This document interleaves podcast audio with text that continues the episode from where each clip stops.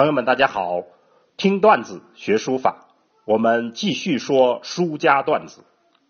今天说古圣传立意，化入楷行草。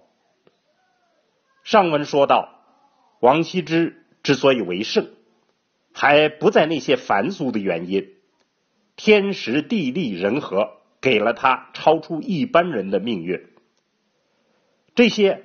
更体现在他书法尽善尽美的尽美之处，我们就来解读这只可意会不可言传的美。要看清一个大人物，先要放开眼界。王羲之处在一个千载难逢的书法变革的时代，这个大变革从汉代开始。汉代的艺术，大家知道，浑厚雄健，激荡飞扬，极具生命力。代表汉代书法成就的隶书，缔造了空前绝后的艺术典范。仅就书法风格而言，有古朴方整的，有飘逸秀丽的，有中正平和的，几乎一块汉碑创造一个独特的风韵。正是这雄健博大的母体派生了中国书法各主要书体，而进入了魏晋时期，成汉代的余绪，中国书法承上启下最重要的巅峰时期到来了。篆、隶、真、行、草个体具备，臻于完善，中国书法发展的方向。就在此时建立。那么魏晋书法可以说是归隋唐之法，开两宋之意，起明清之态，促清民之朴。清民就是清朝和民国之朴。那么这段话，如果大家听过我们的书法段子，就明白其中的寓意。没听过的朋友可以回头听一下。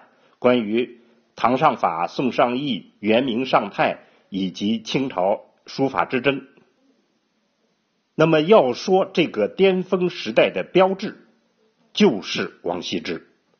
王羲之是绝对的代表。前面说的这些宏大背景，都在王羲之的书法人生中间集中体现出来，而这就是王羲之成功的关键所在。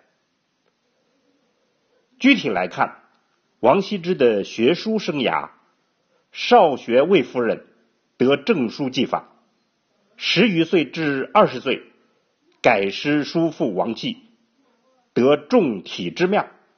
二十岁以后，师师之所师，就是师法他师傅所师法的老师。正书、行书，综上钟繇，草法。则效法张芝。按王羲之自己的说法，他过江之后眼界大开，于是师法重碑，学习了李斯、曹玺、蔡邕等人。其实早期的学习并非他所说的徒费年月耳，那是他后来腾飞的基础。王羲之从启蒙老师魏夫人那里学到了笔法。从钟繇那里学到了更深一层的笔势，而从重碑的学习，直接促使他进行创新。简单的来说，王羲之最大的特色就在于把篆隶遗韵所传递的那种高古、朴拙、浑厚、苍茫、大气的精神之美融入了心体，也就是楷行草。东晋和十六国这一百余年，也就是王羲之生活的关键那一段时期，对于政治经济来说是一场灾难，对于书法却是一个大机遇。王羲之抓住了这个机遇。南迁的世家大族在严酷的现实面前，寻求心灵解脱，纷纷抛弃了经学，服食。饮酒、清谈、由心自然，更寄情于书法，而且在此中竟能斗胜，表情达意，这就是书法成为精神生活的最佳形式。王羲之是在这种形式中抛弃了世俗的观念，逐步超越，最终脱颖而出。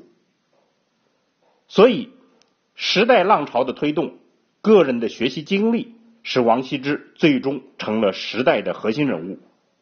他的楷书在钟繇基础上完善法则，创制了影响千古的范式。